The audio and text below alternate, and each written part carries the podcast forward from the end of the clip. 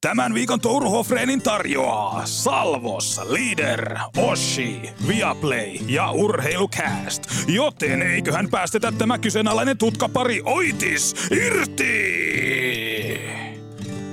Touru Hofreen podcast numero neljä.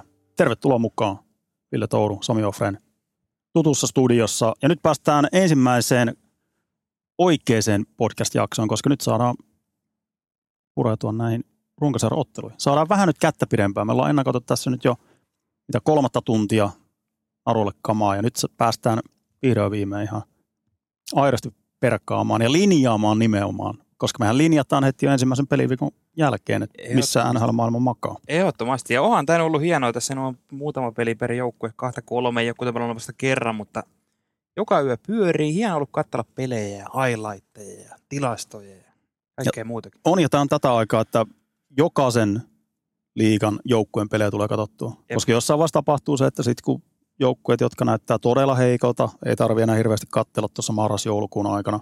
Mutta tässä kohtaa niin pyrkii saamaan jonkinnäköisen hyvän tuntuman johonkin ottelun tai noihin joukkueisiin. Tietysti joistain joukkueista nyt, sanotaan, että Sanosen pelejä tässä nyt ei ihan älyttömästi tule katsottua enää sitten tulevina viikkoina, mutta vähän näkee, että miten se lähtee se projekti siellä kulkemaan. Ja Anaheim tuosta avausvoitto heti, iso voitto, niin, Greg Cronin ja tuuletti siellä oikein vapautuneesti. ja huomasin, kun kertoi kyllä Anaheimin meiningissä, Trevor Tsekras meni töniistä valmentajaa sen voiton jälkeen harvassa joukkueessa pelaajat menee tuolla ihan vain jerrittelemällä se töniin valmentaja, mutta Anaheimissa sekin on mahdollista. Joo, tulokasvalmentaja ensimmäinen voitto, hieno homma. Konkari Tsekras kävi vähän antamassa tulokasvalmentajalle sinne nyrkki. Kyllä, kyllä. Otetaan heti tähän ensimmäiseen osioon, nimetään se nyt vaikka alfa-katsaukseksi. Eli lähdetään ja ihan... emme puhu itsestämme. Ei, ei. Kyllä tässä puhutaan ihan aidoista alfoista ja ensimmäisen peliviikon alfat, löytyy kolme kappaletta. No kyllähän ihan alfojen alfa on Auston Matthews. On kaksi peliä, kaksi hattutemppua. Ensimmäistä kertaa sata, siis yhden kerran oli sadan viime vuoden aikana tehty tämmöinen. Ovechkin teki jonain kautena kahteen ekan peliin hatut, mutta... 17-18 silloin mestaruuskaudella Ovechkin aloitti yhtä räväkästi, mutta sitten mennään aikaan, kun pelattiin puumailoilla ja veskarit ei saanut silmiäkään kiinni, että on sitä vierähtynyt aikaa, mutta härkämäinen alku. Herra oh, Jumala no, no. Ja tässä vähän unohtuu, meillekin unohtuu, monelle on varmaan unohtunut, kuitenkin Matthews viime kausi oli aika vaisu hänen tasolleen 40 maalia. Tehojen valossa, Mutta sitä toissa kaudella hän oli kuitenkin NHL arvokkaan pelaaja ja voitti pari maalikuninkuutta putkeet. Kyllähän nyt tästä, tämä palautti taas mieleen, että, että Austin Matthews on NHL paras maalintekijä. On ja viime kaudella myös siellä oli tietysti hän ei ollut ihan täydessä kunnossa kauteen lähdettäessä, että sekin vaikutti ja sanoi tuossa ennen kauden alkua, että nyt tuntuu paljon paremmalta ja tietysti näistä nyt voidaan olla montaa mieltä, että jokaisella on aina se kaikkien aikojen kesä takana, mutta Matthewsin kohdalla niin se aidosti piti paikkansa, että hän saa nyt ehjän kesän ja on päässyt nyt täydessä tikissä ja semmoista oikein tiikerin silmää tähän kauteen. Et viime kaudella kesti aika pitkään, että saa edes kolme maalia kasaan. Se tuli jossain Juu. pelissä numero 10-9. Eli tämä on ihan poikkeuksellisen kova aloitus Matthewsilta. Siellä oli se joku sormivamma viime vuonna, että hän ei pystynyt laukoon ilmeisesti ihan täysipainoisesti. Joo. Mistä varmaan johtuikin toi. Tästä oli nyt isoja juttuja tehty Torontossa, että tästä Matthewsin kesästä se oli siis kutsunut siellä muitakin Toronton pelaajia hänen luonaan harjoittelemassa Arizonassa.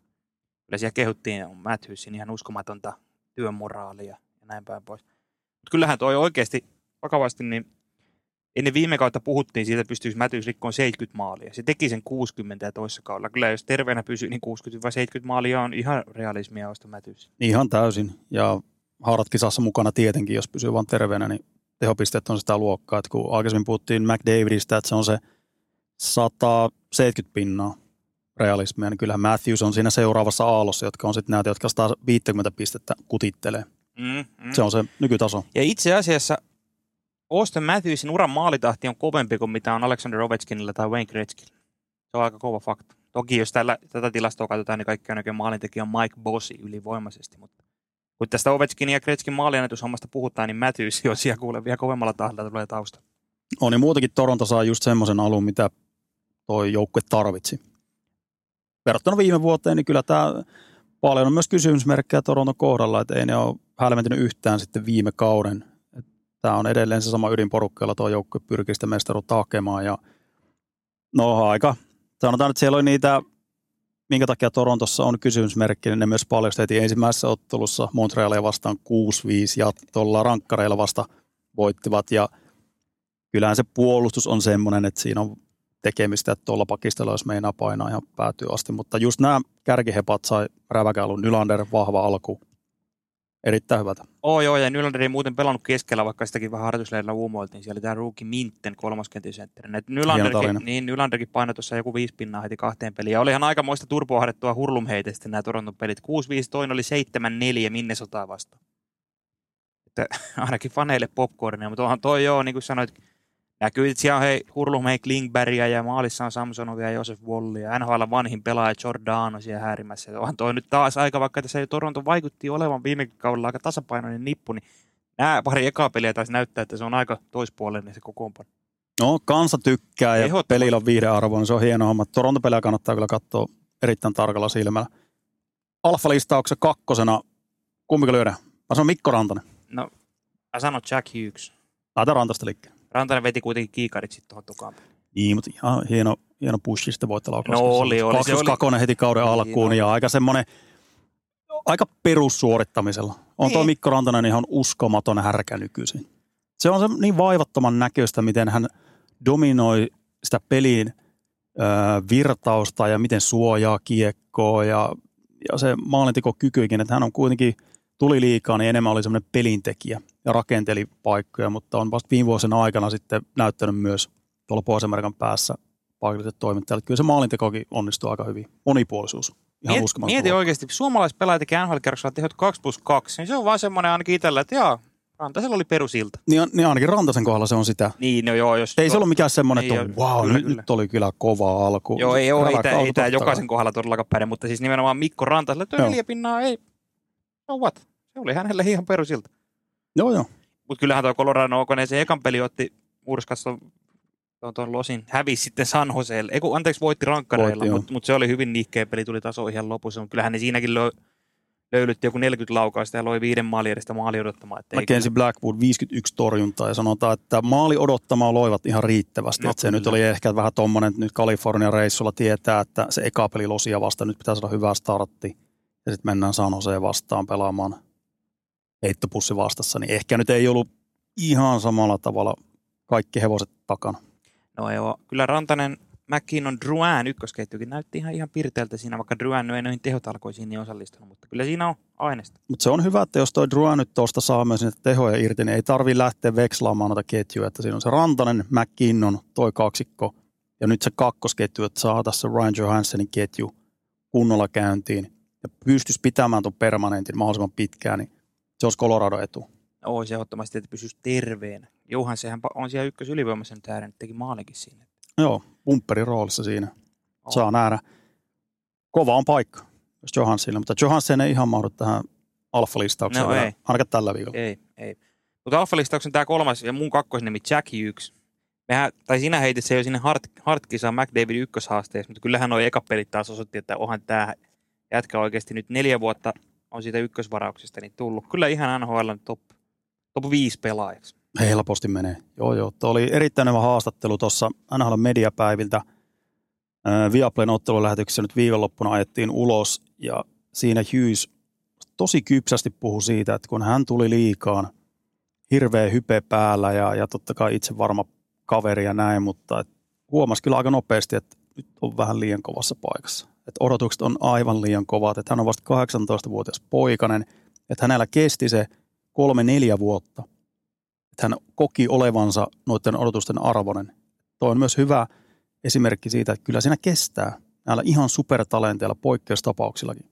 Joo, joo, se... Päästä tässä liikassa, varsinkin keskikaistalla, semmoiseksi tekijäksi, että pystyy dominoimaan kautta johtamaan hyökkäystä. Ja nyt Jack Hughes viime kaudesta lähtien, niin rakettimaista nousu. Oh, kyllä se on niin, niin semmoinen offensiivinen voima. Ja täytyy nostaa sitä, ei paljon puhuta, mutta Jykkäsin rinnalla pelaa Jesper Bratt. Ruotsalaiskaveri, joka on tehnyt kahdella viime kaudella yli 70 pinna. Niin on sekin oikeasti ihan huippupelaaja. Aivan, siis Hukhes on semmoinen juonikas, erittäin liukas liikkeinen, mutta Bratti on kyllä, ei, ei se paljon kalpene siinä tuolla tavalla niin kuin liikkeessä ja muuta. Että kyllä tässä on yksi sarjan parhaista tutkapareista jo. Bratt Hughes. Joo, Bratt on semmoinen singermäinen polkukone ja räväkät liikkeet joka suuntaan. Ja sitten taas Hughes on, jos Rantasesta mainittiin äsken, että se on vaivattoman näköistä, niin kyllä Jack Hughesin kaikki, hän saa kiekon, niin se on niin semmoista sulavaa, kevyttä, helpon näköistä. Vähän jopa, se, siinä on tosi paljon sitä Patrick Kanein vaivattomuutta, miten hän skannaa sitä kenttää ja pienillä liikkeillä laittaa vaan vähän ranteet tuohon suuntaan ja sitten laittaa jonkun no look toiseen suuntaan ja rytmittää sitä pelaamista. Et se on makeen näköistä. Kyllä Jack Hughes aika paljon on saanut myös rapaa vaikka Suomen päässä, kun niin, kakko Hughes vertailua. Kausina kyllä, mutta silloin se tuli ihan aiheesta, kyllähän vuoti niin kuin seula silloin oma, omiin päin kaksi ekaa vuotta. Mutta ihan tuossa viime, ennen viime kauttakin niin todella paljon tuli Hughesista, että ei, ei tästä jätkästä, tekee vaan tehoja, mutta ei oikein mitään muuta. Mielestäni oli aika alakanttiin arvioitu tästä pelaajasta. No oo, oo, oo. Joo, toi, toi tota, Hughes, niin Patrick Kane, hän on, hän on Patrick Kane, mutta nopeampi. Et siinä, on, siinä on hänen aseensa. Ja kyllähän toi Devils ylipäätään, kun tuossa kattelin niitä, esimerkiksi tämä Arizona-peli, minkä ne hävisi, mutta kuitenkin niin on sitten to, ehkä jopa sarjan viihdyttävämpiä joukkueita katsoa. Ihan se peli tavan ansiosta kääntävät tosi nopeasti peliä, on semmoinen turboahdettu joukkue. Sarjan paras suunnanmuutos Ja just tämän Hughes Pratt kaksikon. Toffa oli siinä nyt ollut kolmas pyörä ykkösketissä, mutta erityisesti Jack Hughesin Se tuo vähän tasapainoa siinä, että siinä on kaksi nopealkaista pelaajaa, nopeustaativuus ihan huippuluokkaa, ja sitten Tyler Toffoli etuläppinen tulee sitten siihen. Niin vähän semmoista, ihan hyvä, että siinä on kokemusta rinnalla ja vähän semmoista pientä verkkaisuutta, niin pysyy tasapaino. Oh. Luke Hooksikin pikkuveli, niin sehän on noussut taas ihan heti kärkeen iso rooli, yli 20 minuuttia. Eikä paljon kyllä nuoren pojan päätä huimannut tuossa siinä Arizona-pelissä. Kattelin, kun hän veteli ylivoimalla viivamiehenä tai kärkisvikua, ja sitten kun kerran se onnistui, niin se itseluottamus vaan kasvoi, se koitti seuraavalla kerralla jalkakynää alimpana miehen. Se ei enää onnistunut, se ottaa jäähy siitä, mutta nämäkin vielä lisänä tähän niin popcorn-kiekkoon, mitä tämä Davis pelaa. Otetaan pieni tauko ja sen jälkeen hypätään Patrick Laineeseen. Tiistai-aamu. Työmatka. Auton radio. Ja äänessä maamme ainoat kanadalaistoimittajat. Suomen ehdottomasti kauluspaitapitoisimman NHL-podcastin teille tarjoaa mastermark.fi. Helsinki, Tampere, Kuopio, nyt on töitä tarjolla. Nyt myyjät vaihtamaan pelipaitaa sieltä B2C kokoonpanosta kohti B2B-tähdistöä. Hakemukset sisään osoitteessa mastermark.fi. Ottakaa talteen osoite, se on mastermark.fi. Touru Hofreinin nelosjakson teille tarjoilee myös Leader. Osallistu Leaderin Game Changer-peliin ja voita maailmanmestarin ohjaama treenit sekä tuotteita, kosoltit tuotteita, joten nyt vain peleille. Se on muuten sitten aika kiehtova peli. Käykää tsekkaamassa, osoite on leader.fi. Touru Hofreen. Vihaakohan Sami Hofreen myös Go Go Power Rangereita? Päri Laine, kaksi peliä pelattu nyt sentterin tontilla. Oikeita pelejä.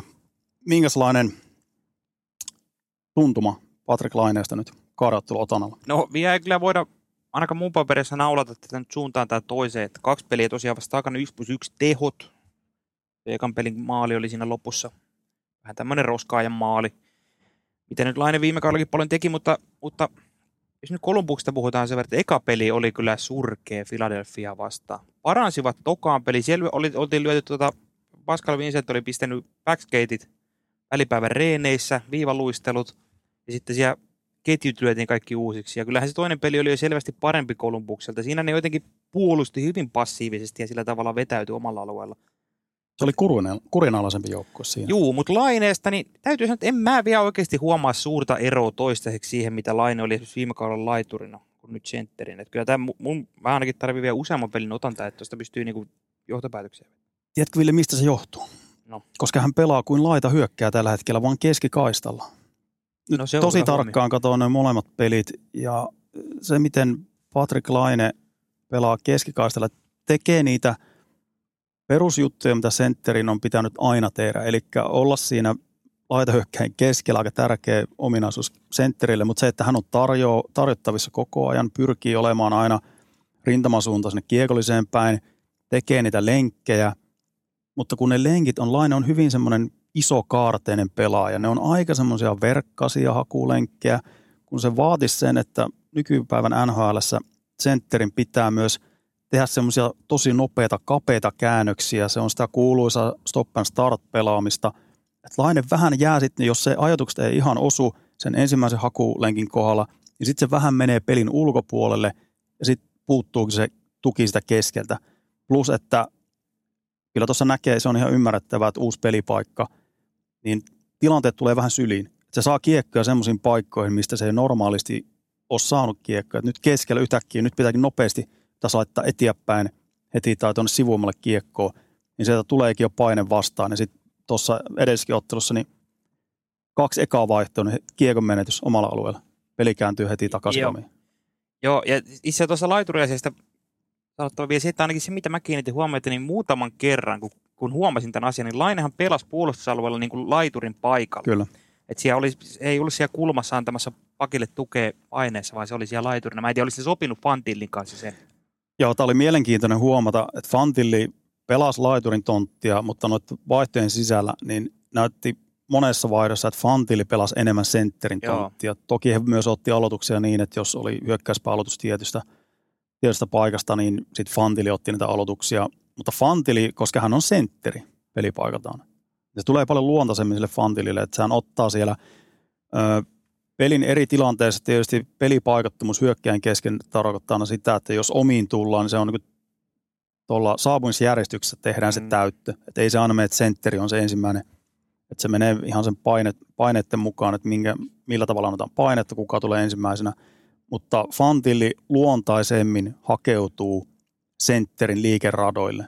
Siinä mielessä mä uskon, että jossain vaiheessa, onko se sitten kymmenen peliä, että katsotaan, että nyt laine siirretään takaisin laitana, Fantili tulee sitten sen keskelle. Tämä on aika todennäköisin skenaario, mitä tulee tapahtumaan. Niin, niin. Kyllähän Lainelle ei, siis se kiekkovarmuus, hänhän ei ole sillä, sillä tavalla kovin kiekkovarma, mitä säkin puhuit niistä, että tuli niitä menetyksiä. Niin tossakin tuli ekassa pelissä Laine haki jotain sokko, sokkosyöttöä taaksepäin, niin siitä kääntyi Filille hyökkäys ja ne painoi siitä maali. Se oli tässä tokassa pelissä, eli hän kaksi kertaa räpelisi sen kiekon, ei niinku voittanut helppoa kiekkoa siinä oman sinisen alla, siitä kääntyi maali. Kyllähän siellä vähän noita sattuu ja hän, hän yrittää, Laineellahan on se aina vakio, jos Laine on yksi yksi tilanteessa kiekollisen. Ja yrittää aina viedä sitä mailan alta. Se onnistuu ehkä kerran kymmenestä. Mutta noin on semmoisia asioita, että niinku kiekko varmemmin pitäisi ehdottomasti olla, varsinkin tuommoisessa joukkueessa, kun Kolumbuksellekin varsinkin siinä ekassa pelissä, niin kääntyi aika monta kertaa.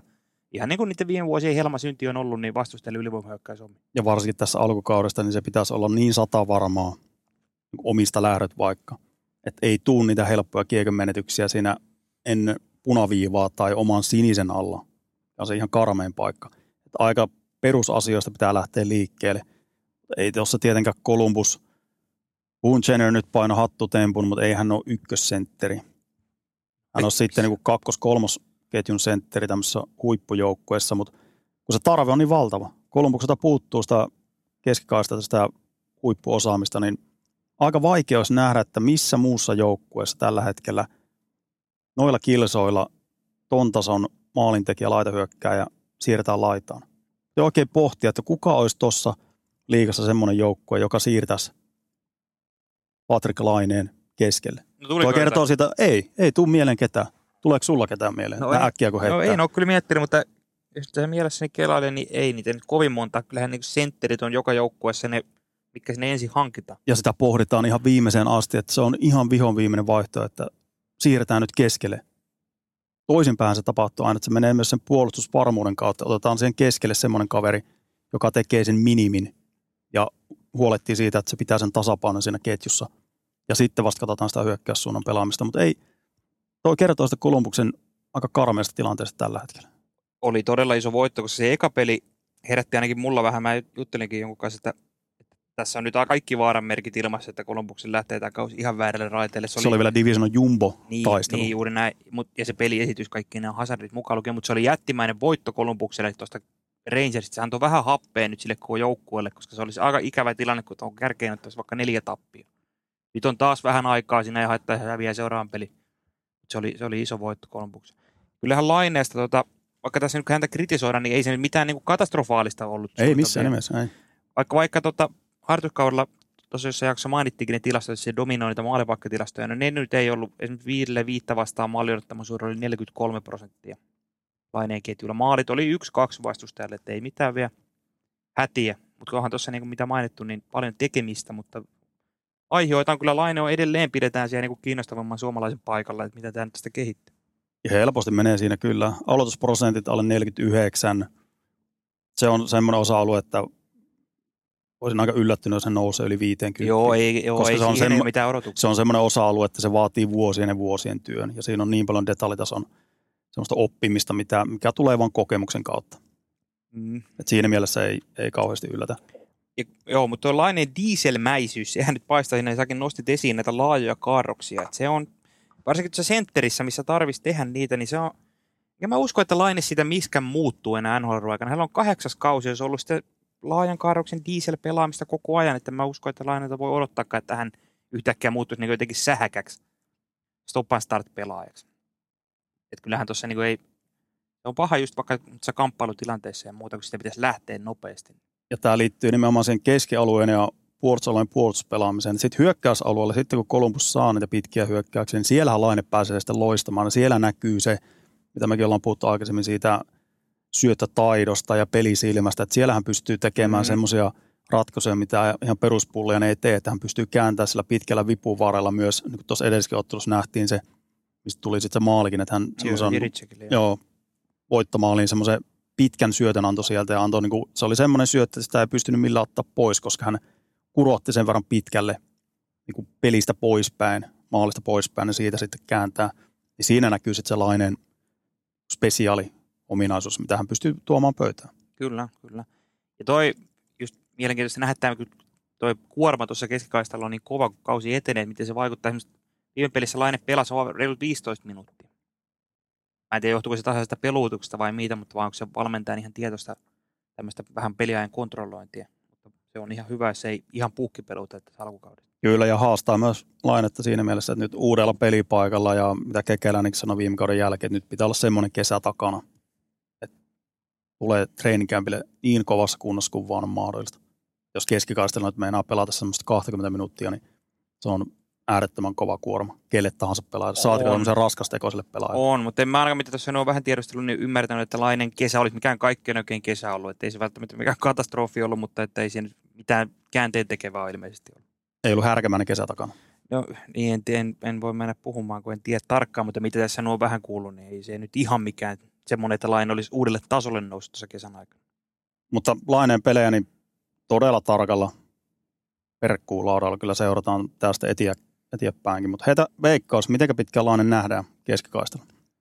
No kyllä mä Kolumbuksen tilanteen, itse kun ei tiedä sitä, että mikä sen seuran sisällä on se odotusarvo, että ajattelevatko he olevansa pudotuspelitaistossa vai ei? Vai onko tämä tämmöinen sisäänaikaus? Onhan tuo Kolumbuksen niin paljon noita nuoria, Laine siinä halu... En mä niinku usko, että sitä nyt ihan heti sitä ollaan vaihtamassa. Jos vanhat ennusmerkit pitää paikkansa, niin siellä uskotaan, että hän on pudotuspelijoukkue. No niin, no siinä tap- jos, se, jos semmoinen luulo on siellä, jos se toi ala niinku toimii, niin sit, ja huomioiden toi, että Vincentti sekoitti heti ekan pelin jälkeen kaikki ketjut, niin siitähän se voi olla, että Laine on kohta laidan. Sanotaan 15 peliä. Oho, No. Sen jälkeen sitten tehdään lopullinen ratkaisu ja siirretään sivuun. Toki siinä on myös se vaihtoehto, että Laine nyt saa näitä kokemuksia keskikaistalla, niin häntä voidaan käyttää siinä sitten kauden aikana. Et siinä on pelaajat, jotka pystyy pelaamaan keskellä, Fantilli, laidassa keskellä, miten vaan. Ehkä tässä on myös tämmöinenkin ajatus. Mm, tai sitten just toi hybridi-asia, mitä tässä nyt puhuttiinkin, että Fantili pelasi puolustuspäässä sentterin roolia. Koskahan näitä nähty, että joku vähän kokemattomampi ruukisentteri on sentterinä, mutta siinä on tämmöinen varmistava laituri, joka niinku Kyllä. pelaa sitten sitä sentterin puolustusvastuuta siellä. Se voi ihan hyvin olla, vaikka tässä nyt on tää vähän nurinkurinen tilanne, kun on konkarisentterinä ruukien laidalla, mutta toi on yksi mahdollinen skenaario. Kaupallisia tiedotteita tähän väliin ja sen jälkeen jatketaan. NHL-kiekkoilijat NHL-kiekkoilee. Välispiikkaajat välispiikkaa. Suomen niska vahvimman NHL-podcastin teille tarjoaa liikku.fi. Ota liikku ilmaiseksi testiin maanantaista keskiviikkoon kellon välillä 16 ja 19. Pyydä myös ystäväsi mukaan, vähän niin kuin Touru pyytäisi vaikkapa Hoffan paikan päälle tekemään hauiskääntöä. Se on nimittäin ensitestajalle, se on ilmaista, ei mitään muuta kuin rohkeasti testaamaan. Osoite on liikku.fi. Touru Hoffrenin tarjoaa teille myös Abloi. NHLssäkään ei katsota menneisyyteen, joten miksi katsottaisiin lukoissakaan? Siirry rohkeasti älylukkojen aikaan. Käy tsekkaamassa joko Yale Linus tai Yale Dorman L3, molemmat Abloin taattua laatua. Käykää osoitteessa yale.fi. Touru Hofreen. Ilman Enoeskon asettamaa palkkakattoa nämä jätkät olisi tuhat näärejä. No niin, alfat on käsitelty ja Patrik Laine on käsitelty. Jatketaanko yksilöillä. Jatketaan, jatketaan, jatketaan. NHL on yksilöiden luvattu maa. Ja onhan siellä yksi kaveri, josta on pakko puhua. No Conor Bedard, kyllä. Kolme peliä, eka NHL-peliä 1 plus 2. Mitä, mitä sanot? Aika vakuuttava, pakko sanoa. Ottaa ne olosuhteet huomioon, ihan älytön hype. Montakohan haastattelua Conor Berard on antanut tässä nyt näiden matsien ympärillä mm, välipäivinä. Hirveä rummutus päällä. Kaikki olettaa, että nyt tulee poikkeuspoika, joka painaa hirveät tehot, niin se, millä tavalla hän on esiintynyt kaukalossa, niin on se ollut aika vaikuttava. 18-vuotias kaveri. Bedard teki ensimmäisen maalin siinä Boston-pelissä, niin TV-lähetyksen grafiikoihin tuli tilas. Conor Bedard yksi maali, Wayne Gretzky 894. sytytti. Jotkut voi olla sitä mieltä, että ei jumalauta tuolla tavalla, että toihan nyt on härskiä toimintaa. Niin. Tämä on viihdettä, viihdes bisnestä ja kyllä pitää sen verran olla huumoria, että kestää tuommoista. Mun mielestä oli hyvä pelisilmä. Joo, joo. Kyllähän siis ää, Bedard kamppailuissa ihan poika, On, on. mutta kun hän saa vähänkään tilaa, niin hän pystyy luomaan jo ekoissa NHL-peleissä itse yksilösuorituksella tekopaikku. Se on aika merkittävä asia. Ja vielä sentterin tontilla. Juu, nyt tulee kova statsi. Tämä tulee Evolving Hockeyta, joka on aika kova edistyneiden tilastojen sivusto. Eniten henkilökohtaista luotua maali odottamaa tämän kauden NHL-pelaajista toistaiseksi. Conor Bedard. 2,75 maalia luonut odottamaan. Tehnyt vain yhden, eli ollut epäonnekas. Mutta toi kertoo aika paljon, ja tähän mennessä kuitenkin tänä maanantaina, kun nauhoitetaan, aika moni joukkue on pelannut jo kolme kertaa, että se ei ole saanut sitä etua, että sillä on enemmän pelejä. Eniten henkilökohtaista luotua maali odottamaan. Aivan yllätyin, kun mä näin tuota statsia. Onhan toi kova. Toi kertoo paljon. Hei, Chicagossa, tuossa hyökkäyksessä. Sieltä putosi Taylor Hall ekan pelin jälkeen ja pelasi nyt tuossa Bostonia vastaan sitten. Ei ole ihan kaikista laadukkaammat kaverit rinnalla. Ja tolla tavalla nyt. Ja kuitenkin koko ajan maalitauluna. Joka ikinen kerta, kun hyppää askiin, niin jokainen konkari NHL-pelaaja, joka pelaa siinä keskiasteella häntä vastaan, niin totta kai haluaa näyttää, että ei vielä. Tai ei ole sun aika vielä Mm. pelaa entistä kovemmin. Et kyllä se oli mun mielestä hieno symbolinen hetki, jota varmaan kelaillaan vielä historian saatossa moneen moneen kertaan. Sidney Crosby, sukupolvensa paras pelaaja, liukuu aloitukseen ja vastaan tulee the next one, Conor Berard. Crosbyn ilmeestä ei jotenkin paista. Tämä nyt on tämmöistä keittiöpsykologiaa, mutta tämä on se aloitus, mitä hän ei halua tällä kaudella hävitä. Vei niin tylyn puhtaasti 100-0 aloitusvoitto Pittsburghille ja siitä lyötiin ensimmäinen nuotti. Ja Crosby on muuten Bedardin suuri idoli. Hän on kertonut haastatteluissa, että hän on niinku Crosbya yrittänyt kopioida pienenä ja pelissä. Aika hienoa, että pääsee aloittaa nhl sitten Crosbya vasta. Ja Crosby teki tonnekassa pelissä, mutta tokassa pelissä Brad Marchand vaihtoaition edessä nappas Bedardin siihen mailaan, siellä kinnas sen niin siihen laidan väliin, sillä Bedardi jäi siihen ansaan. Onhan tämä nyt aika huikea, minkälainen huomio niin kuin vastustajan ykköstähtien keskuudessa on jo ruukien pelaajia. Ja siitä löytyi myös odotusarvoja niistä Boston-peliä. Kysyttiin Brad Marchandilta vähän jotain, joku ilmeisesti haki joku toimittaja vähän pientä vertausta, että kun Brad Marchand tuli aikanaan liikaan pituudeltaan jo aika saman mittainen, onko jopa Marchand vähän lyhyempi, mutta kuitenkin alle 180 senttinen. Et mitenkä silloin, kun Brady tuli liikaan, että, että kuitenkin niin pienempi pelaaja, niin Brad keskeytti heti, että on paljon isompi. Tarkoittaa niin tätä lihasmassaa ja muuta, että onhan hän niin kuin, ei Berardkaan mikään tikkuukko, että on aika patukkamainen hyökkääjä, mutta, mutta kyllä toi väistämättä myös 178 senttinen keskushyökkääjä. Se on paljon enemmän rajoilla se pelaaminen kuin semmoinen 185 senttinen kaveri. Ihan ne lähdetään niin kuin välityksien kautta mittaamaan, niin häikäisevä startti. Oh. Bedardissa on muuten itse asiassa paljon, paljon samaa pelityylissä kuin mainitussa Jack Hughesissa. Se on, va- painopiste on vähän matalampi ja semmoinen, se on niin kuin, ei voi sanoa raskaampi, mutta semmoinen niin kuin jämäkämpi se peliote.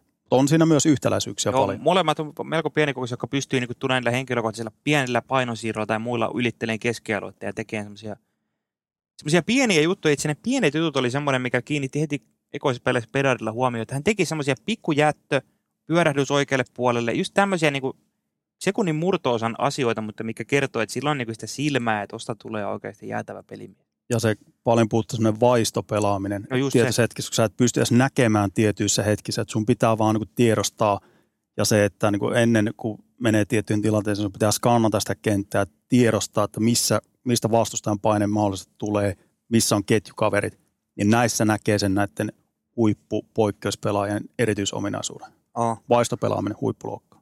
Ja Bedardin laukauksesta on paljon puhuttu, ja on näköjään puhuttu vastustajien keskuudessa, koska se ylivoimalla, kun Chicago oli ylivoimalla, niin siellä on nyt jo merkattu Bedardia niin kuin aika härskisti pois. Ja silti se on lau- kolmen, kolmeen peliin laukunut 16 kertaa kohti maalia, ja toisen, toinen mokoma sen verran mennyt sit blokkeihin tai ohi, että se laukaa sitä kymmentä kertaa pelissä yhteensä shots attemptseen. Harmi, ettei päästä nyt purkamaan tätä, tosiaan na- maanantaina nauhoitetaan, että ei päästä tota, Toronton mediasirkusta purkamaan, että siinä on varmaan aikamoinen häppi, maanantai, tiistai välisenä enää pelataan. Joo. Torontossa, Toronto-Chicago-peli. eikä varmasti ole kyllä sattumaa tämä Bedardin kauden aloitus, että hän aloittaa ensin kahtena, ensin niin kuin NHL-kauden eka peli, siis ekalla kierroksella, sitten tokalla kierroksella heti peli, sitten mennään Montrealiin ja sitten mennään Torontoon. Noin isoimmat mediakiertueet tuosta sitten vielä isomman avaushuomion jälkeen, niin ei varmasti ole sattumaa. No kyllä ne ihan hyvin tässä kasitiellä on tykännyt näytelmästä, että siinä oli heti se Pittsburgh-Chicago-peli, niin se oli kaikkein oikein katsotuin runkosarjoittelu. Oliko noin? ESPN:llä. 1,4, 1,43 olisiko ollut. Oho. Et kertoo siitäkin, että myös ihan oikea ratkaisu. Että ei lähdetty millään paikallisella lukko HPK-pelillä liikkeelle, vaan laitetaan ihan Niin, niin ja pitää huomioida, että toi, noihän on siis Jenkkien TV-lukuja, että Kanadasta tulee sitten varmaan vielä toinen mokoma. Kyllä, kyllä. Nimenomaan Jenkeissä. ESPN lähetystä. Tai Kanadasta tulee itse varmaan enempi kyllä. Et muuten noi avausillan ottelut, niin siellä oli 600 000, 700 000. Siihen väliin meni noin muut. Et kertoo sitä erosta. ja kertoo kyllä NHLn pienuudesta, kun puhutaan Yhdysvalloista, monta asukasta siellä, on? montako kymmentä miljoonaa. Et ei toi NHL nyt vielä mikään ihan joka kodin tuote ole siellä sarjassa. Ei, mutta tervetuloa liikaan. Conor Berard. Mahtavaa. NHL on paljon parempi liiga Berardin pelatessa siinä. Oo. Ja 40 maalia odotellaan edelleen. Niin ihan täysin. Ei siitä tarvi lähteä yhtään laittamaan alaspäin. Et Mäkinen tuossa Viaplayn studiossa heitti, heitti nyt panoksena, että hän sähköpyöräilee Tampereelta Helsinkiin, jos tulee 40 maalia.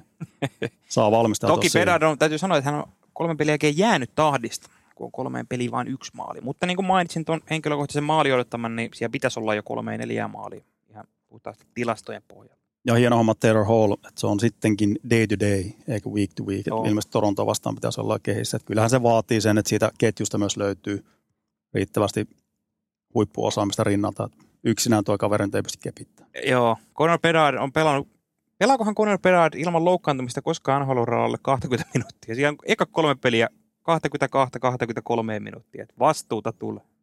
Ja hyvä näin.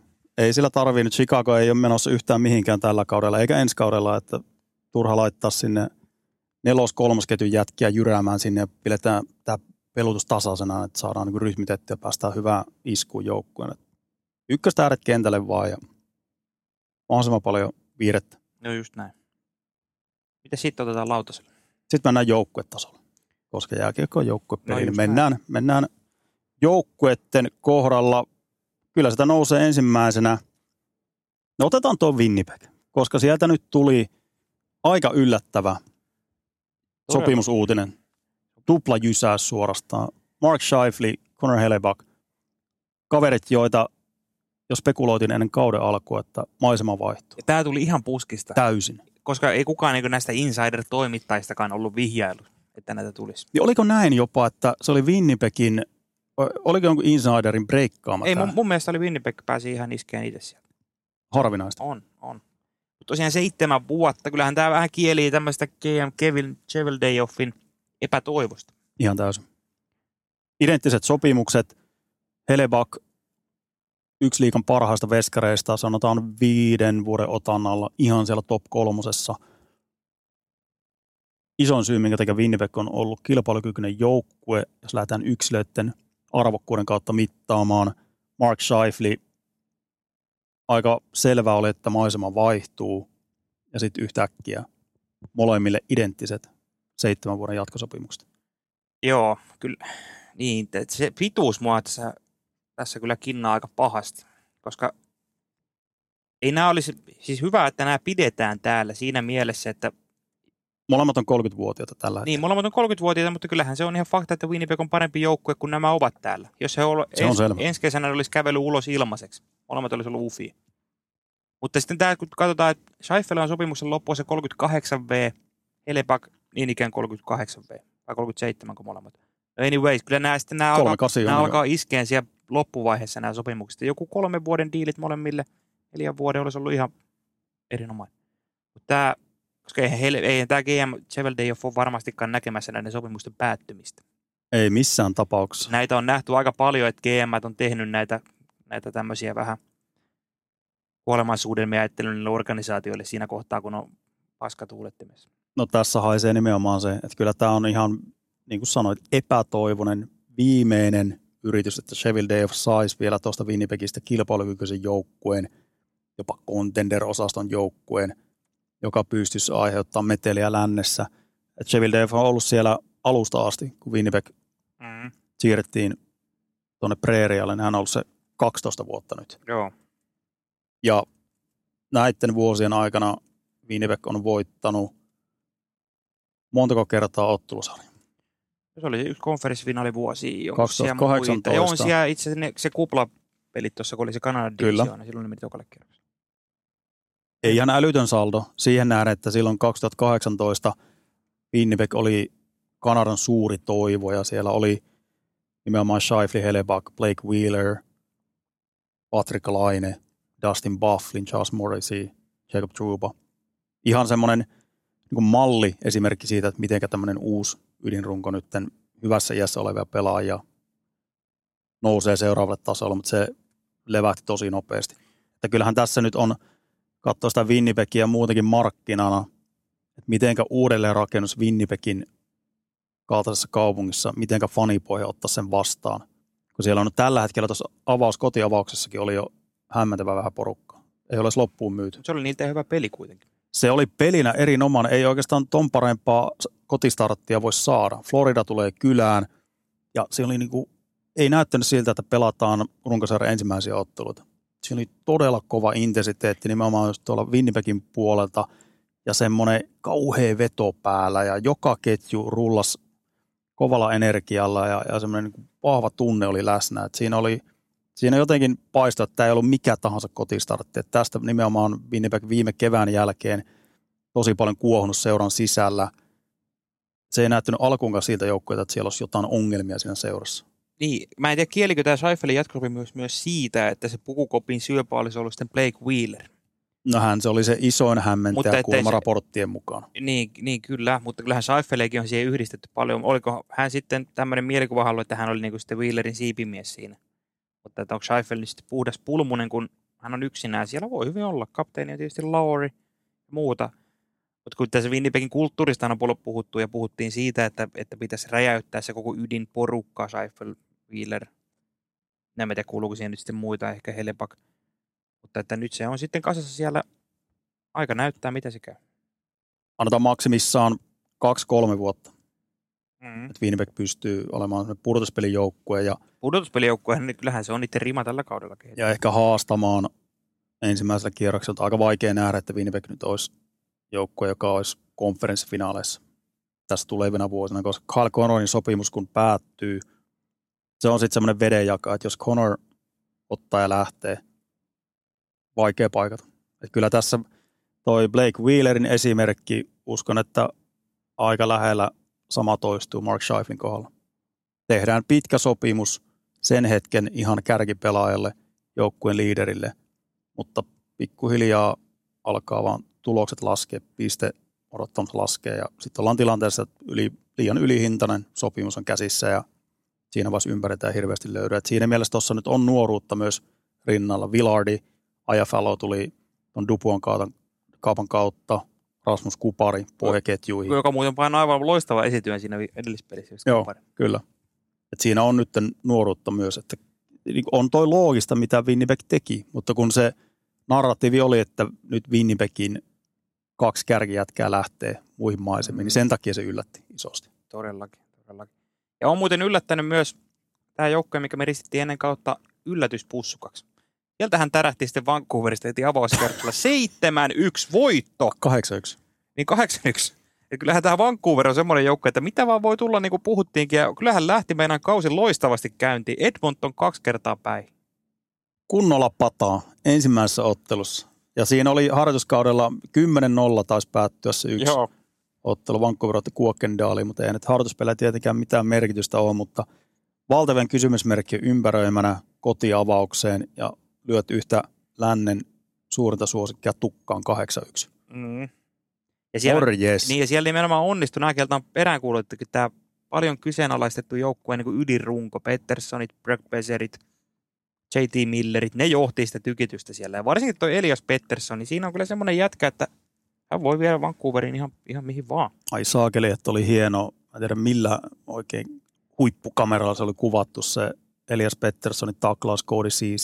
Avausottelussa. Loistava semmoinen niin jääntason kohdalta otettu kuva ja siinä niin kuin näkyy semmoista päättäväisyyttä kuin Pettersson. Mun mielestä se vielä huuti sen taklauksen jälkeen varmaan jotain niin perustuuletuksia siihen, mutta että semmoinen, se oli alfa ja alfa siinä ottelussa. On. Ja se on, se on nimenomaan Petterssonin joukkuehan toi on, vaikka Quinn Hughes kantaa seitä rinnassa. Niin, jos näitä hardkisan mustia hevosia heitellään, niin kyllä Petterssonkin sinne aika haaleella mustalla heitetään kuitenkin viime kaudella yli sadan pisteen kausi. Ja nyt tuossa oli jotain puhetta, että Pettersson on kerännyt täksi kaudeksi vielä entisestään massa. ei hirveästi kyllä näy, kun on katsonut niitä.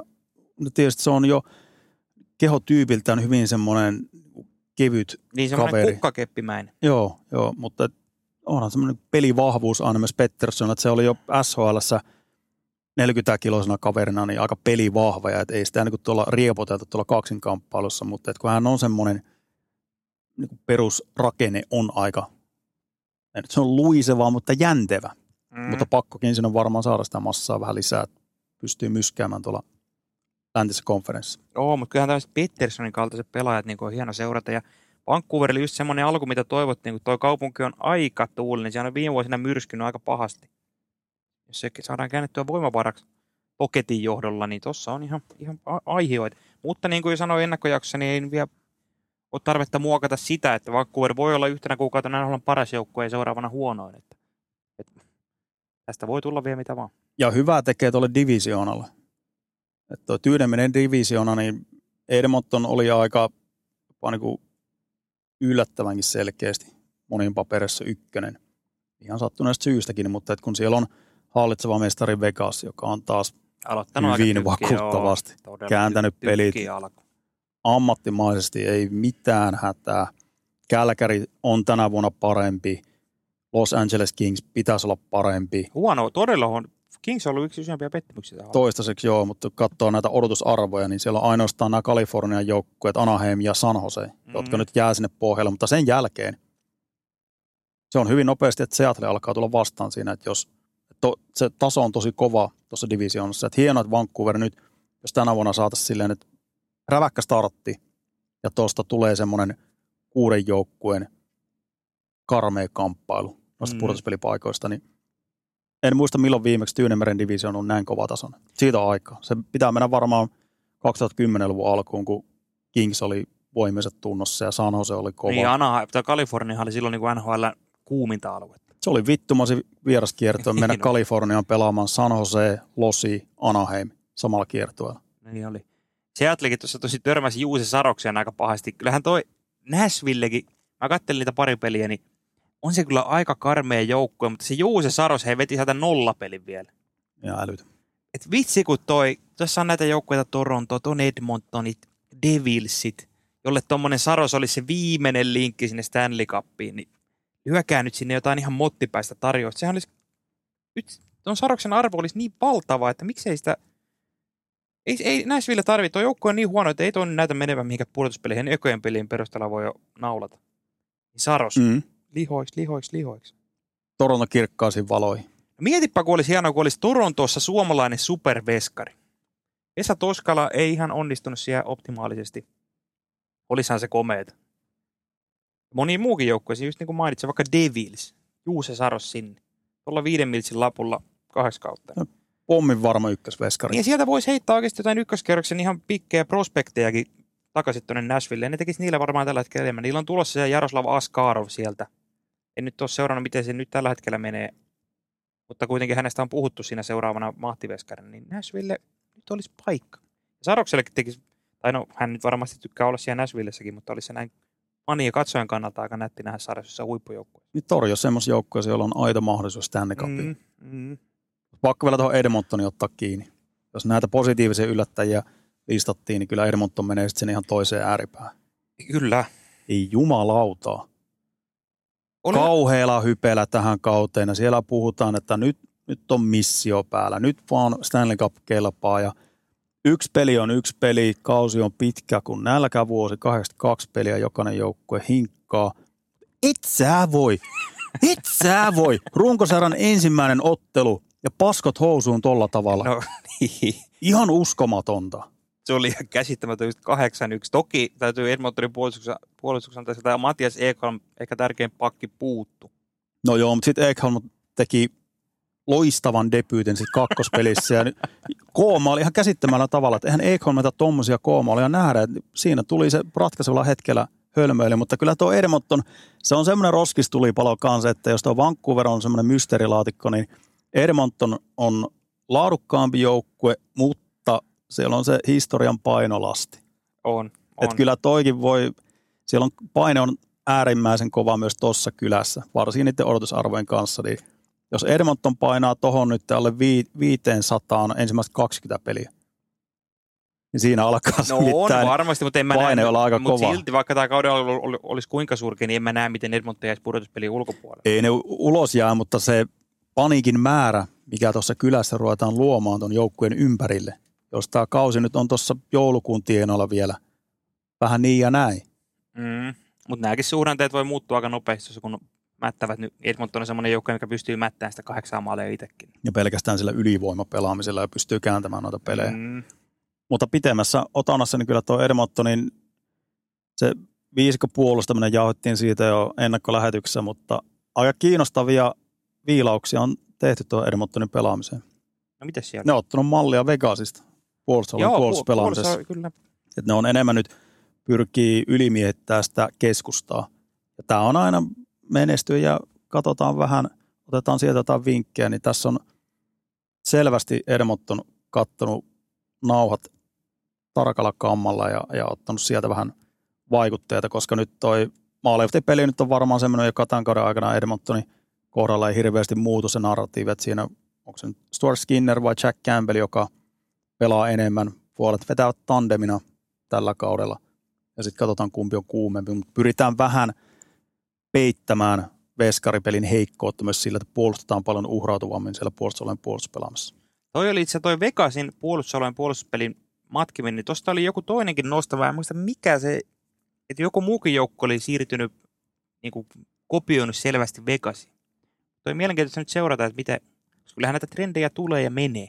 Niin konkreettisesti nopeasti vielä tuohon, että tällaista nyt kun ei päästä visualisoimaan, niin pyritään öö, selittää sitä, että mitä, mitä se tarkoittaa se muutos. Että käytännössä nyt niin, että kun peli pyörii Edmontonin päässä ja kiekko vastustaja kierrättää vaikka pohjasta sitä päädystä siniviivaan, niin siinä kohtaa, kun joukkueet pelaa niin, että aika monesti pohjakolmio, eli pakkipari, sentteri, pelaa mies miestä vastaan siellä P-pisteiden alapuolella ja sitten laiturit tarvittaessa niin kuin tilanteesta riippuen niin pyrkii tulee auttamaan, mutta nyt Edmontonin, jos sieltä lähtee vaikka toinen laituri vähän leikkaamaan ylempää kohti siniviivaa, niin nyt se puolustaja ei meikkää siinä perässä niin paljon, vaan että Joo.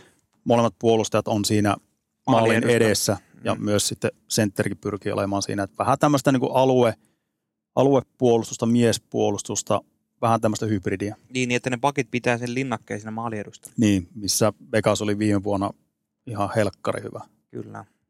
Ja kyllä noista hälytysmerkkijoukkoista Edmontonin lisäksi, niin mun täytyy nostaa noin molemmat Floridan joukkueet.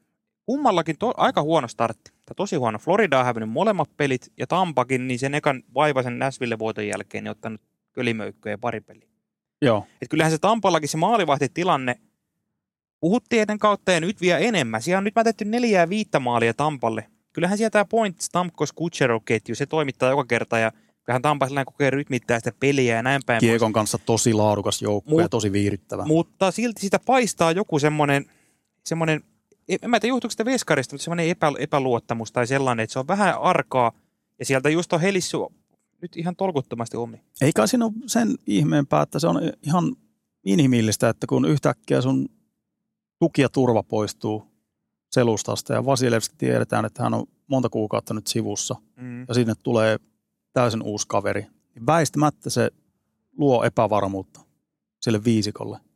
Et mielenkiintoista nähdä, pyrkiikö Tampa nyt vähän muuttamaan sitä heidän kiekotonta pelaamistaan. Itse asiassa hekin on tehnyt vähän sitä samaa, että puolustaa enemmän sitä keskustaa, kuten Edmonton. Ei tosin niin vahvasti, mutta että olisiko siinä jopa radikaalimpaan pelitaktiseen muutokseen nyt ton maalivastitilanteen takia. Koska jo, jollain tavalla sitä pitää reagoida, koska Tampan kiekollinen pelaaminen, hyökkäyspelaaminen, se toimii kuin junan vessa ja se on parhaimmillaan ihan liikan monipuolisinta, miten he kääntää peliä, suorahyökkäykset, hyökkäysalueen hyökkäyspeli, miten ne käyttää koko kaukalon leveyttä ja kiekkoa liikutetaan vertikaalisesti ja sitten myös niin pystysuuntaan, niin siinä ei ole mitään ongelmaa ja siinä on sen verran laatua siinä hyökkäyksessä. Mutta tuossa voi olla, että Tampa joutuu vähän reivaamaan sitä kiekontapelaamista. No on, koska siihen ei tosiaankaan ollut mitään voimataloja vielä vastassa ja niillä on ottavat Detroitit ja Nashville paino niitä maaleja. Kun tuohon kun tulee oikeasti joku kova hyökkäysjoukkue, niin se on, se on ongelmissa se jengi. Se, toi on muuten hyvä, hyvä nyt seurata, koska ihan varmasti John Cooper, hän ei ole mikään tyhmä valmentaja, että, että reagoi näitähän jo muun muassa Tampa entinen apuvalmentaja Derek Lalonde silloin viimeinen ESPNllä kertoi kertoi näistä, kuinka koko puolustussysteemi oli aikanaan muokattu Vasilevskia varten. Kyllä, oli muuten erittäin hyvä analyytikko mm-hmm. siihen, että aika yllättävänkin suorasukaisesti purki mm-hmm. peliä atomeiksi ja, ja kertoi analyysiä koko kansalle, että, että se oli kiehtovaa kuunneltavaa. Oli, mutta se kieli myös siitä, että kyllä niillä on niin kuin, pystytään muokkaamaan yksittäisen veskarin niin heikkouden takia koko puolustuspelaamista. Kyllä. Puolustusalueen pelaamista. Ja Floridasta sen verran täytyy sanoa, että nehän on nyt molemmat pelit hävinnyt Winnipegille ja, ja Minnesodalle. Mutta kyllähän, jos Floridassa puheen oli ennen kautta tämä puolustuksen ohuus, niin kyllä ei se nyt ole tässä hälvennyt yhtään. Winnipegkin painoi niitä riistomaaleja aika monta siinä, kun nämä Floridan pakit. Tämä kertoo aika hyvin. Mun piti oikein katsoa, että kuka helkkari tämä on. Uvis Balinskis. Hän on ollut ikinä kuullut. Latvian veli. Joo. Uvis Balinskis. Tämmöinen kaveri on Floridan pakista ja joku Mikkolakin aika, aika verkkaisella. Oliver Ekman Larsson häiri ykköspakkina. Ja se täytyy muuten sanoa. Silmäni itkevät verta, kun näin Oliver Ekman Larssonin pelaava. Hei, mä, joo, mä tiedän mistä sä sanot. Numero, Pelinumero. Numero 91. Ei puolustaja voi ei. olla numero 91. Ei, ei. Juho Lammikko pelasi, taitaa olla edellinen Floridan pelaaja, joka pelasi 91, mutta se on, se on Lammikon numero. Et, et sä nyt ota meidän Juhon numero, mutta ihan sama pisti silmään. Eka Florida-peli. Katoin, että ei helvetti. Voiko olla, kyllä. Ja loogiset syyt tietenkin hän on syntynyt vuonna 1991. Joo, mutta mä, en, mä rupesin oikein miettimään. Mä en muista yhtäkään pakkia, joka olisi pelannut numerolla 90. Ei, tämä menee ihan sama kuin sentteri painaa sen numerolla kaksi tuossa tukkaputkella. Matias Loppi on ainoa, joka voi vetää kikka kakkosella, mutta muuten, että jos tuosta nyt joku lähtisi kolmosella tai kakkosella vetämään sentterinä, niin sakot saman tien. Joo, joo. 91. Joo, sama pisti silmään. Ja vielä kun Ekman Larsson nyt ei, se olisi, se olisi joku Keil Makarin tyylinen oikeasti komeettaisia, mutta kun se on Ekman Larsson, joka muuten nyt pelasi jotain puolta tuntia tuon Floridan tilanteen johdosta. Ja toi Olosuhteiden pakosta. Niin, ja ton, ne on, noilla on oikeasti aika paha ohjelma tässä, ne oliko Devilia ja sitten oli Torontoa ja muuta seuraavaksi vastassa, että ei toi mikään mahdottomuus, vaikka Floridan kausi alkaisi hei 0-4 saldolla. Ja niin kuin sanottua, niin ei toi tuossakin divisioonassa aika kova tuo kilpailu, niin ei auttaisi ottaa hirveästi takamatkaa tässä alussa. Ei, ja tuossa Atlantin Divisions nyt, no Montreal sieltä nyt tippuu siellä kahdeksan enemmän tai myöhemmin, mutta että jos Florida tuosta nyt kompuroi, niin aika nopeasti tulee kriisijoukkojen leima. Niin ja Floridalla kuitenkin se hyökkäys on ihan, ihan super. Niillä on kolme, ok, Bennett ollut pois ja vähän rokottaa, mutta kuitenkin terveenä ollessaan kolme ihan superketju. Mutta ei hyökkäyksestä ole millään joukkueella mitään iloa, jos pakisto on huono, koska ne ei saa sitä kiekkoa, se jää pyöriin omiin, ei päästä lähteä. Eihän se on kyllä kaikki sitä höntsykiekostakin tietää, että jos on hyviä pelaajia, kannattaa laittaa pakiksi niin päästä, saadaan peliä käyntiin. Juuri näin. Otetaan positiivinen nuotti. Pittsburgh Penguins. Joo, kyllä. Mun kummi joukkueeni tälle kaudelle. Joo, mi- sä laitoit sen konferenssin finaaleihin. Ei, Stanley Cup-finaaliin. Stanley Cup-finaaliin. Joo, no ei niin. enempää joo, eikä joo, vähempää. Joo, joo, joo. Joo, eka no me... hyvältä näyttää ainakin vikavalsi ekat askeleet on ollut aika irtonaisia. Joo, eka peli oli kyllä huono Chicago vastaan. Mä luulen, että Chicago on vähän vaikea vastustaja pelata kaikille, kun se on niin sekava joukko sillä on siis pelillisesti sekava, että siellä tämmöinen pedaari vaan sooloilla ja, ja muut, muut on siellä vaan mukana. Saan kiinni ajatuksesta jo, ei ole niin hyvin organisaatio niin, joukkue. Niin, ne on vähän vaikea niitä vastaan pelata sen takia, mutta just tämä esimerkiksi Washingtonin tyrmäs aivan täysin. Sitten oli, ketä, kenet ne sitten vielä voitti? Tossa oli... Kälkärin. Joo, Ja vanhat sedät siellä oikeasti. Geno Malkin kolmeen peliin kuusi pinnaa, Crosby maali joka pelissä. Se on hieno nähdä, että noi syttyy tuolla vielä. ja toi Pittsburgh-Washington-peli, niin siinä aika hyvin kuvastui se, mikä näiden joukkueiden ero on. No. Molemmat on kaksi liikan vanhinta joukkuetta ja mikä tuon Washingtonin, mihinkä se tarina nyt kiteytyy, no se on sitä Ovechkinin maaliennätyksen hakemista, mutta se mitenkä, katkaa Pittsburghin ja Washingtonin kärkipelaajia. Mitenkä he pelaa vaihdosta toiseen, millä tavalla he auttaa ketjukavereita, pelataanko siellä omaan pussiin, millä tavalla se johtajuus ilmenee siellä askissa. Tossakin pelisin Ovechkinin kiekon menetyksestä tuli se yksi maali ja se oli vähän semmoista hälläväliä meininkiä, että aika, aika vittumaiseen paikkaan kyllä toi Washingtonin tulokas valmentaja NHL on nuori valmentaja. Carberry on tällä hetkellä joutunut, että voi olla pitkä kausi, tai onkin pitkä kausi Washingtonilla edessä, mutta Pittsburgh, niin toi on, voi olla tässä divisioonassa niin ihan kutitella siellä ykkös-kakkossijoilla. No kyllä, ja just tämä, että nämä näyttää eteen nämä vanhat parit. Ja just vähän niin kuin mä uumoilin, joko otan vielä kolme peliä nyt ja kirjoita kirjaa tästä Eikö nyt linjataan? Mutta että nämä on ne, jotka hei näyttää eteen. Nämä on ne, jotka sytyttää sen leirin nuotio, että nyt tullaan vielä että viimeisen kerran. Mutta joku Riley Smithikin heti istunut sinne. Että kyllähän tuossa niin Pittsburghissa on sitä laajuuttakin. Ei se ole pelkästään Crosby Malkin, mikä se nyt on ollut tässä 20 vuotta. No kun se on se ongelma ollut viime vuosina, että kun ei ole ollut Crosbyn takana, tämän ykkösketjun takana, Geno Malkin viime vuonna vähän niin ja näin. Jos ne nyt saa vielä se viimeisen työn, niin Malkin pelaa parhaan kauden pitkään aikaan. Puolustuksessa top neljä, kantaa isot minuutit, Letang yhdessä parissa Adam Gravesin kanssa ja sitten ruotsalaiskaksikko Pettersson Carlson toisessa parissa, ylivoima toimii, Tristan Cherry pysyy terveenä. On tossa, tossa on aiheita. On, on. Carson ei ole vielä, ei ole vielä lähtenyt rokkisoimaan, että kolme peliä 0 plus 1. Mut se oli ihan odotettava, että aika vaikea tulla On. tuommoiseen uuteen peli, pelityyliin kautta myös uuteen kulttuuriin, että tuommoista turpaanottojoukkueesta, missä on saanut elellä kuin pellossa ja sitten tullaan Seatin Crospin joukkueeseen. Se ottaa omaa aikansa. On, on ja eikä, eikä Carson nyt paranna tehopisteiden kautta pelkästään arvioida, vaikka hän nyt ykkösyyveessä onkin Letangin paikan ottanut. Mutta kyllä se on vähän ollut sitä, ehkä, ehkä ääripäät on vähän tasottunut viime vuonna San Joseesta, mutta kyllähän siellä niinku Carson luo paljon kiekollisena, mutta kyllä hänelle on myös noissa aikaisemmissa peleissä niinku virheitäkin sattunut. On. Et ehkä Carson, no en mä tiedä, se on hänen tyylinsä, mutta ehkä joukkueelle, en mä tiedä kannattaako hänen niinku yhtään alkaa varmistella. Et kyllähän Carson pystyy luomaan, mutta kostautuu myös omissa. Pitää niitä riskitasoja vähän tarkastella uusiksi. No Ihan joo, vaan sen- varsinkin sen-. Sen takia, että nyt pelataan voitosta Niin, no se, on, se pitää kyllä täysin paikkaa. illasta toiseen, toisin kuin San Josessa. Mm. Sitä kautta, että hän on myös ollut siellä ottavassa, pelannut sillä luovalla omalla tyylillään, mutta myös sitten puolustussuuntaankin, niin tietty minimi pitää olla myös siinä kiekottomassa pelaamisessa, ei voinut ihan hällä väliä vetää. Joo, hauskoja statseja tuossa, kun katselin noita, noita edistyneitä tilastoja, niin eniten niin kuin luotua maali odottamaa jäällä ollessaan Erik Carson koko joukkueesta. Ei niitä vastaanotettua maali odottamaa koko joukkueesta jäällä ollessa Erik Carson. Ääripäissä se on sielläkin. No kuvasta aika hyvin Erik Carlsonia. On, EK 65 viihdepaketti on, kaikilla mausteilla. on, on. Kyllä Pittsburgh, on- siinä on hieno väri, niin kuin sanoin ennakkojaksossa, että tässä on, se on ollut monta vuotta sellainen ty, vähän tyylisen, että ää, sama, samaa riisipuuroa keitellään siellä joka kerta uudestaan. Mutta nyt siinä on joku uusi kaneli kaadettu sinne soppaan. No pitää nostaa hattua Kyle Dupasille. Aggressiivisesti kesän aikana veivastaa joukkuetta semmoiseen muottiin, että antaa parhaan mahdollisimman mahdollisuuden tuolle joukkueelle vielä kilpailla viimeisen kerran. Niin ja just tämä, siitä mä nostan hattua, että kun tämmöisiä joukkoja on paljon, jotka jää niinku siihen väliveteen, että ne ei uskalla sitten painaa kaasua tai lyödä ihan läskiksi. Mutta Pittsburgh uskalsi nyt, ne lyö kaikki. Kyllähän tämä tiedetään, että tämä viiden vuoden päästä tämä joukkue kyntää tuolla ilman yhtäkään lupausta. Mutta ne haluaa nyt vielä viimeisen kerran lyödä sen all ja kattoa. Hienoa, että yrittävät. Näin se pitää mennäkin. Eikä ne, että hiivutaan sitten sinne unholaan. Niin. Ja vielä kun tuommoinen Crosbyn kaltainen yksi kaikkein näköinen pelaajista, että hän pääsee vielä viimeisenä vuosina yrittämään sitä Stanley Cupia, niin, Niin, no. totta kai. Koska tuossa oli ne vaaran merkit, kun siellä hääri nämä Hextaalit ja kumppanit, kun sinne tehtiin Crosby, Letang, Malkkinen jatkosopimukset. Sitten mennäänkö niillä? Vai, et, pakko, koska ei niillä kolmella mihinkään mennä, vaan pitää hankkia vähän niitä tukimiehiä, niin kuin nyt on tehty, Carsonia, Smithia, kakkosveskaria ja muita. aika kova tilasto oli tuossa, oliko nyt ennen sitä Chicago-peliä, Crosby, Malkin, Letang.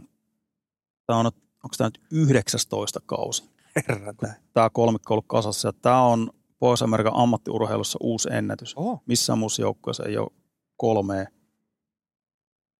ydinpelaajaa samassa organisaatiossa noin pitkä aika. Toi kertoo sitä legassista kanssa. Täysin Kaikki. NBA, NFL, MLB, kaikki. Uskomatonta. Kyllä nämä, nämä kaverit on haman loppuun asti seura legendoja. Pääsee pelaamaan koko uransa samassa joukkueessa. Aika lähellä oli aikoinaan Jevgeni Malkkini trade, että oli niitä treidipuheita paljon silloin. Se olisi ollut sääli, jos tuo kolmikko olisi Niin ja pari vuotta sitten vielä, mä muistan, kun mä tein silloin vikan pelin jälkeen jutunkin, että päättykö, päättykö tota, tämä hieno legacy tähän näin. Silloin pudotuspeli. Eikö se ollut UFA-markkinoilla yhden päivän? Joo. Tai nämä ylipäätään tämä K3, että siinä oli Letangin ja Malkkinen sopimukset loppu. Crosbylla oli vielä silloin. Silloin oli ihan tosissaan puhuttiin, että, että lähteekö. Pysy. Ja hienoa, jos- just tämän takia olisi hienoa, että ne nyt vielä kerran menestyy. Otetaanko sitten suomalaisiin vieläkin? Otetaan pieni suomalaiskatsaus loppuun. Lähdetään kauden ainoasta suomalaisesta tulokkaasta liikkeelle, eli Valtteri Merellä. No joo, siis hienoin tarina kyllä näin alkukaudesta, että pääsi edes rosteriin. Mehän ollaan tästäkin puhuttu, mutta kaveri, jolla ei ole NHL-varausta, ei ole mitään junnumaajoukkuepelejä, hän ole mikään lupaus, semmoinen lupaus ikinä ollut. Tosta noin hei SM-liigassa tekee itsestään kovan pelimiehen tapparassa. Ja sitten vielä, toi oli hieno, miten se oikeasti meni sinne karmik kaulassa sisään Tampaa ja ottaa sen nelosketjun paikan. Loistava esimerkki nuorille jääkiekkoilijoille, jotka ei ole päässyt Pohjola-leireille tai ei ole tullut maajoukkuekutsuja U17, U18 turnauksiin. Siitä on perkeleen pitkä matka vielä ammattilaisuuteen. Nyt Valtteri Merelä pala palalta rakentanut itselleen tuommoisen urapolun kovalla työllä, pelikansista tapparaan, tapparassakin sieltä kolmosketjusta liikkeelle, ykkösruutuun ja mitenkä monipuolinen huippupelaaja hän oli Euroopan kaukaloissa. Tapparan ihan suunnan näyttäjiä. Tykkään Merelän semmoisesta röyhkeästä luonteesta, että se koko ajan sen huomasi kausikaudelta, mitä enemmän se tuli esille sieltä. Hän uskalsi olla, kun on kuitenkin luonteeltaan käsittääkseni aika tämmöinen sosiaalinen kaveri, mutta että se alkoi, se pelaaja persoona kautta semmoinen karisma alkoi tulla paremmin esille siitä Merelän pelaamisesta koko ajan. Ja nyt sitten Euroopan parhaasta joukkueesta NHLn suunnan näyttää joukkueeseen. Kairaa sieltä pelipaikan itselleen kovalla työllä. Nelosketju, niin hattu nousi. Oli se eka peli oli hieno Nashville vastaan. Mä aloitin siinä merellä, ei häneltä tietysti mitään maaleja ja pisteitä odota, niin siihen nähden hän pelasi oikein tykkipeli alivoimalla. Siellä se kolas ton, kenessä se kolas siinä? Luke Shen lähti ajamaan siitä. Tarkoittaa se sitä tilannetta. Joo, ei kun joku, merellä tuli itse kiekon kanssa, ja sitten joku oli siellä laidassa, pakki, yritti tulla taklaan merelle, niin just painoi vasta- joo. vastataklauksella äijän katolleen siihen, otti aika hyviä riistoja ja muuta. Ja kyllähän Cooperkin on tätä kehunut, että ei mikään mahdottomuus, että merellä tuossa kunnossa olla saa vetäisi koko kauden siellä nelosketjun laidassa.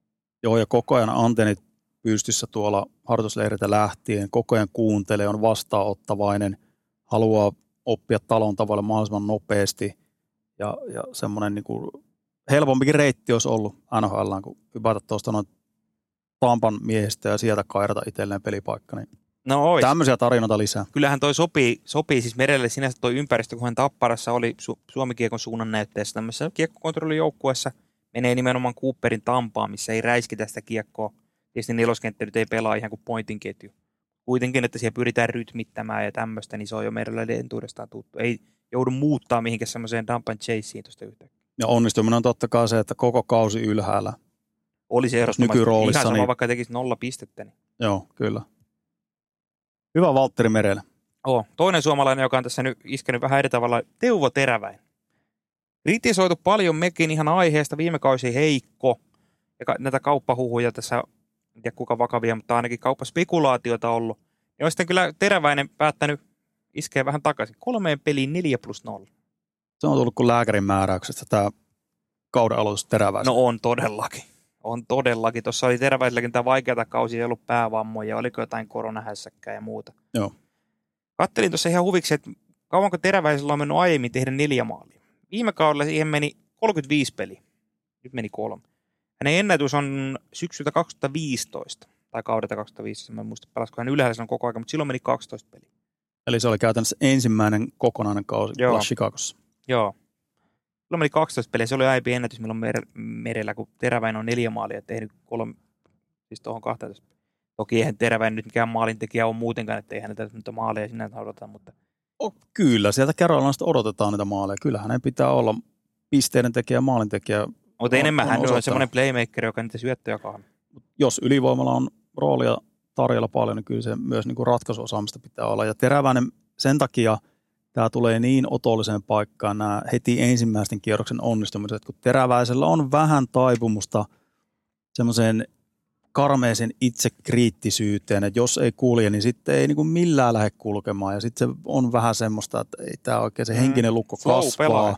ihan täysin. Silloin joskus Teuvo Teräväinen, olisiko nyt ollut toinen vai kolmas kausi Carolinassa, valittiin viikon pelaajaksi. Ja se oli jotain syyskautta, elettiin siinä ja Teräväinen, tuleeko se nyt joku auto, jonka saa viikon pelaaja tai jotain tämmöisiä. Ja sitten soitin Teräväisen, että no niin, että aika, aika räväkkä startti kauteen ja muuta, niin oli heti siinä, että no, tämä nyt on tätä, että kyllä se kohta se tuulen suunta taas kääntyy ja tulee kuivia putkia.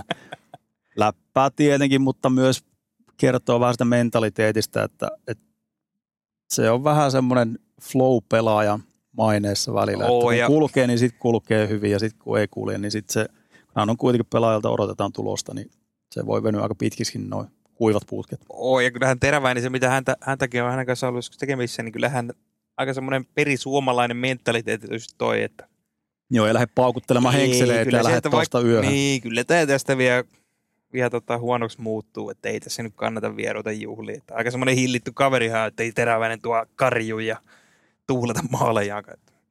Nyt tuli maali, mutta ei niitä varmaan edes pelissä enää tule. mutta todella tärkeäseen paikkaan ihan koko Carolinalle, että nyt siellä jos joukkue pysyy terveenä ja, ja kärkipelaat pääsee pelaamaan riittävän määrän pelejä, niin sieltä on sitä kuuluisaa syvyyttä löytyy ihan riittävästi. Oo, ja Svetsnikov ei ole vielä tullut takaisin. Sekin vielä, kyllä. Kyllähän teräväisillä on onko neljä maalia tehnyt, mutta olihan tuossa niin kun kulkee, niin sitten kulkee. Tuossa viime pelissä Anaheimia vastaan, niin ampui siniviivalta pystykiekosta ilman Ja maskia sinne. lämmärin Joo. johon. Ja Sinne tippu, Carolina vaikka muuten, vaikka on hehkutettu niin superkoneeksi, niin vielä vähän kesäterässä on kyllä, että Anaheim just höykytti ja sitten tuota Dlosi teki viisi maalia ja aikamoiset maalijuhlat oli ottavaakin vasta hetkellä. Carolinalla on vielä aika paljon vaihdenlaatikossa pykäliä jäljellä. Menekö Carolina? Nythän mennään sitten jakson loppuun tietenkin Tourun tärppeihin. Joo, Viaplay tärpi. Löytyykö Carolina? Kato taas, mä kasailin, tuossa löytyy, löytyy, kyllä, mutta päästään siihen vasta kohta. Mennään niin tästä yö yöltä, tiistai, keskiviikko, yö. Tässä tietysti tätä nauhoitetaan maanantaina, niin tässä pelataan nyt hyvä kierros jo maanantai tiistai mutta siinä nyt ei kuljeta tässä kohtaa enää paljon lohduta. Tiistai, keskiviikko, yö. Buffalo, Tampa. Molemmilla on tässä vaiheessa jonkinlainen vedenjakaja peli mun mielestä, koska Buff- molemmat, Buffalo on hävinnyt molemmat kauden kaksi ekaa peliä, vaikka oli kovat odotukset. Kuten mainittiin, Tampallakin on kaksi tappioa alla ja maaleja ropisi tosi paljon omiin. Niin tämä on nyt kiinnostava peli, kun jompikumpi lähtee tästä kolmen ottelun tappioputkeen. Sitten seuraava torstai-perjantai-yö. Florida-Toronto. Aika herkkupala. Florida kaksi tappioa alla, kuten todettua. Saattaa olla kolmekin tietysti tuossa pelissä, jos siellä Devils on tullut nyt tulevana yönä kuokkaa. Sitten alkaa olla jo jänne aikakirja, jos kolmella tappiolla menisi tuohon Toronto-peliin. Ja sitten kun siellä tulee Auston Matthewsin maaliorkesteri, niin on aika iso mittatikku myös Floridalle toi peli. Sitten mennään viikonloppuun. Lauantain prime time Viaplaylla. Ottava Detroit. Ootko studiossa? Studiossa ollaan, kyllä. Tämä on oikeasti aika kiinnostava peli. Ottava Detroit. Tässä viime vuosien otannalla niin joku voi ajatella, että ah, blah. Mutta kaksi mun mielestä todella raikkaasti kautensa aloittanut nousukas joukkuetta, jotka pelaa lähtökohtaisesti tismalleen sitä samasta sijasta. Viimeistä pudotuspelipaikoista. Nämä on näille joukkueille kauden tärkeimpiä pelejä. Tässä vaiheessa jo, niin nämä on niitä, mikä voi lopulta ratkoa pudotuspelipaikkaa. Sitten mennään vielä viikon viimeinen, ehkä paras tärppi, lauantai-sunnuntai yö. Colorado Carolina. Ai, ai, ai. Aikamme gladiaattorit iskevät yhteen. Siinä oli muuten sun finaalipari veikkaus. Juuri näin, kyllä. Ai, ja siis mä etin, nyt oli joutu ottaa aika tarkalla kammalla näitä viikon tärppejä. Tällä viikolla on ihan pirusti hyviä pelejä. Joo, sieltä jää Tampa, Toronto tuolla lauantai, sunnuntain välisenä yönä ja sieltä löytyy No niin, mä herkullisia Joo, ja just niin kuin sä sanoit siihen alkuun, niin tämä alkukausi on nämä NHL-seuraajille, tämä on parasta, mutta tämä on myös siellä, siellä on haastavinta aikaa, kun nyt tekisi mieli katsoa niin vähän joka joukkueen pelejä. Kyllä. Kun ei ole vielä mikään niin kuin pudonnut kelkasta ja vähän joka joukkueessa on kiinnostavia pointteja. Nyt on, on melkoisia härkäviikkoja tähän alkuun. Määräkäviikot jatkuu viikon päästä. hypätään taas lauteille ja eittämättä tarinaa riittää ja näkökulmia riittää. Nyt on vaan tärkeintä, että saa rajattua noita aiheita, koska nämä joka divisiosta löytyy on. tuhottomasti. Lyödäänkö pillit pussiin? Lyödään pussi. Hyvä, kiitoksia seurasta ja viikon päästä kuullaan taas. Es-tu prêt, monsieur Toru Au Canada, terre de nos aïeux, ton français. Merci, c'est suffisant, monsieur Toru. Eiköhän tää ollut tässä.